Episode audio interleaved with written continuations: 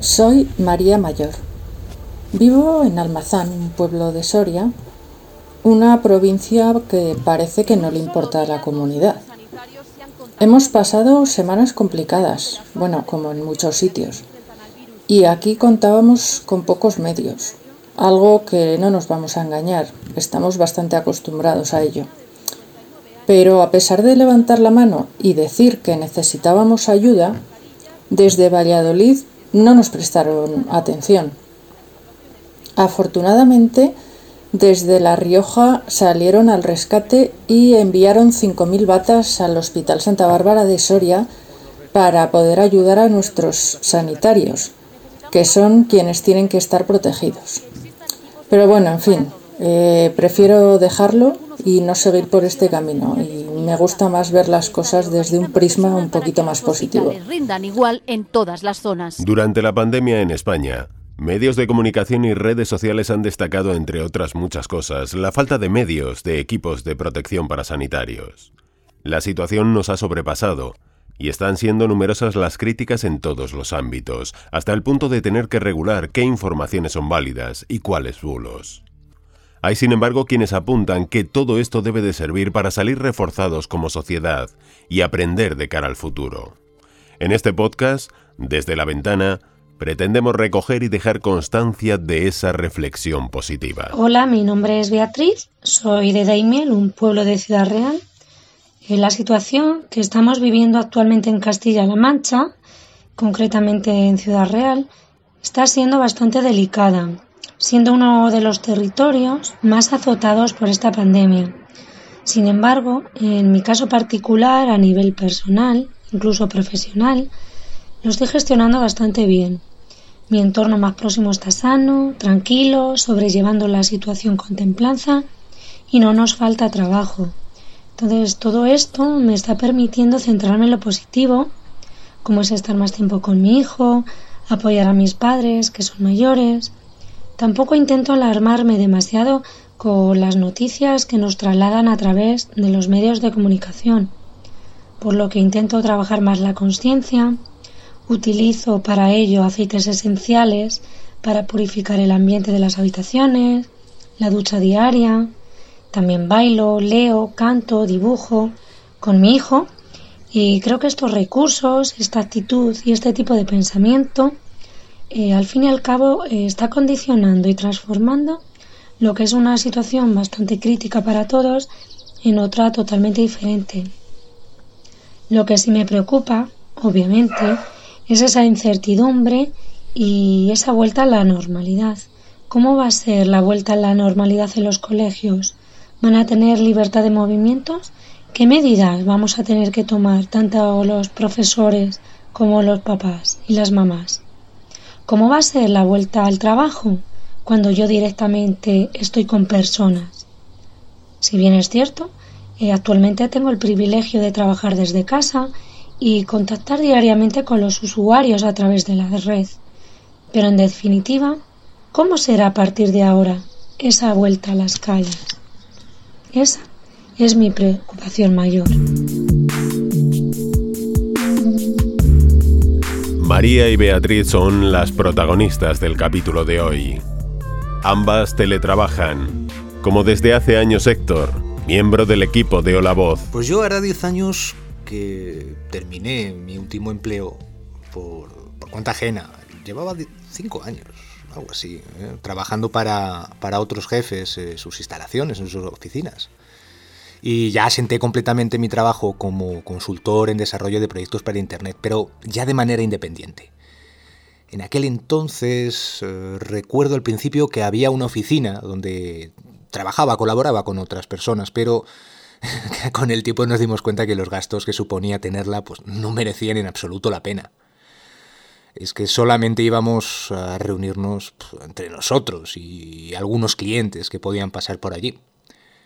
Al final, y con el paso del tiempo, se vio que, que era una muy buena decisión. La mayoría de clientes venían de diferentes puntos de España y con el paso del tiempo hasta de otras partes del mundo, pues México o Francia, y desde luego pues no necesitaban eh, sentarse enfrente de nadie. Lo que hice en aquel momento fue habilitar una habitación de un piso que tenía alquilado como despacho. Y así podía recibir, pues, esporádicamente a clientes que necesitaban reunirse, pues, de cara a cara. Fue pasando el tiempo y cada vez, pues, era menos el número de personas que se sentaba frente a mí. Y el mayor, el que conocía por teléfono, por email y por videoconferencia. Se aprende mucho, se aprende mucho trabajando en un entorno doméstico, es muy diferente. Para mí, eh, los mejores consejos que puedo compartir son, pues, simular la cotidianidad, manteniendo una rutina parecida a como lo hacía cuando trabajaba para otras personas en sus oficinas, evitando, pues, trabajar a destajo, si no es necesario. Es que además te puede llegar a agobiar estar en casa de continuo. Y algo que también es muy importante es separar el trabajo de, de la casa. En mi caso pinté la habitación, coloqué muebles, eh, he personalizado un entorno como a mí me gusta. Pero siempre trabajo con la puerta cerrada y que solo la cruzo cuando, pues, hago un descanso o, o termino el trabajo pendiente. Es que es muy importante, dentro es el trabajo y fuera es mi casa. Además, procuro evitar distracciones y pensamientos de tareas domésticas. Ahora estoy con esto y luego, pues, hago lo que tenga que hacer en casa, tareas domésticas, salir a la compra. También corto los datos del teléfono móvil, ¿eh? para evitar distracciones de, pues, de aplicaciones como WhatsApp. Y además intento procurar centrarme en email, en las llamadas y en las videoconferencias, que sean posiblemente, bueno, pues eh, agendadas, ¿no? De manera previa para evitar, ya os digo, las distracciones. Algo muy importante es explicar a tus familiares y amigos que el tiempo que te encuentres trabajando con la puerta cerrada es para ello. ¿Mm? Es raro explicar que estás en casa, pero que no estás en casa. Pero creo que lo más importante es tener la voluntad de querer acostumbrarse a trabajar cómodamente en tu hogar, sin necesidad de desplazarte obligatoriamente. Ahora mismo estamos muy limitados por la crisis sanitaria del COVID, pero tal vez, pues, en el futuro podamos volver a salir y trabajar, pues, tranquilamente en una cafetería o una biblioteca, ¿por qué no? Mientras que tengamos batería en el portátil y una conexión de internet decente, pues los límites nos los vamos a poner nosotros.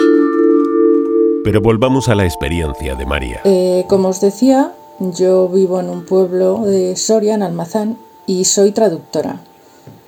Mi rutina, hasta que el coronavirus puso patas arriba todas nuestras vidas, pues no era muy diferente a la actual. Quizás parezca extraño, pero al trabajar como autónoma, pues pasaba mucho tiempo en casa, igual que ahora. Aunque antes eh, tenía la libertad de salir cuando quisiera o cuando lo necesitara. Y ahora que no podemos hacerlo, o al menos no debemos, porque también es verdad que hay gente que sale a la calle sin necesidad, pues sí que es algo que he hecho mucho en falta. Este confinamiento ahora mismo lo estoy pasando sola, pero no me siento sola. Desde que comenzó, apenas he tenido días que se me hayan hecho, digamos, eternos, que no viera que terminasen. Intento no estar parada, pues no sé, intento estar eh, con el trabajo, cocinando, haciendo deporte, limpiando, aunque también es verdad que en ocasiones el cuerpo te pide que pares un poquito y descanses cinco minutos. Y en todas esas actividades, pues suelo tener puesta la radio o música de fondo. Aunque eso sí, hay una condición. No vale nada de música tristona, que para eso ya está el día a día. Las canciones solo pueden ser, pues, animadas, me tienen que hacer bailar y recordar buenos momentos. Pues no sé, como conciertos en los que estuve o con amigos o con familiares, o fiestas con amigos en las que sonaban esas canciones, y entonces me acuerdo de esos momentos y son muy agradables. Claro, todo esto, pues, me ayuda a estar, como cantaba Farley Williams, me ayuda a estar happy. También, pues, con esto no quiero decir que simplemente esté contenta, que me tape los ojos y que no vea la realidad. Soy muy consciente de la situación que hay y sobre todo de la que nos vendrá. Pero es que me niego a pensar solo en eso, porque es que, es que si no, no hay manera de sobrellevar el confinamiento. En vez de ver todo negro, todo negativo, todo sin salida, prefiero ver la vie en rose, como nos decía la gran Edith Piaf. Eh, una de las cosas que he hecho mucho en falta, aparte de la familia, es la naturaleza.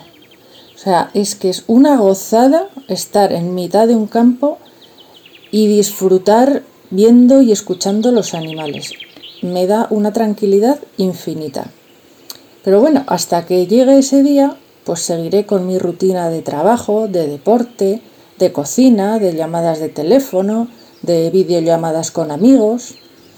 Pues vamos, cosas más o menos normales para hacer como que todo va bien, según cantaba Hombretacoli. Y así, pues un día tras otro.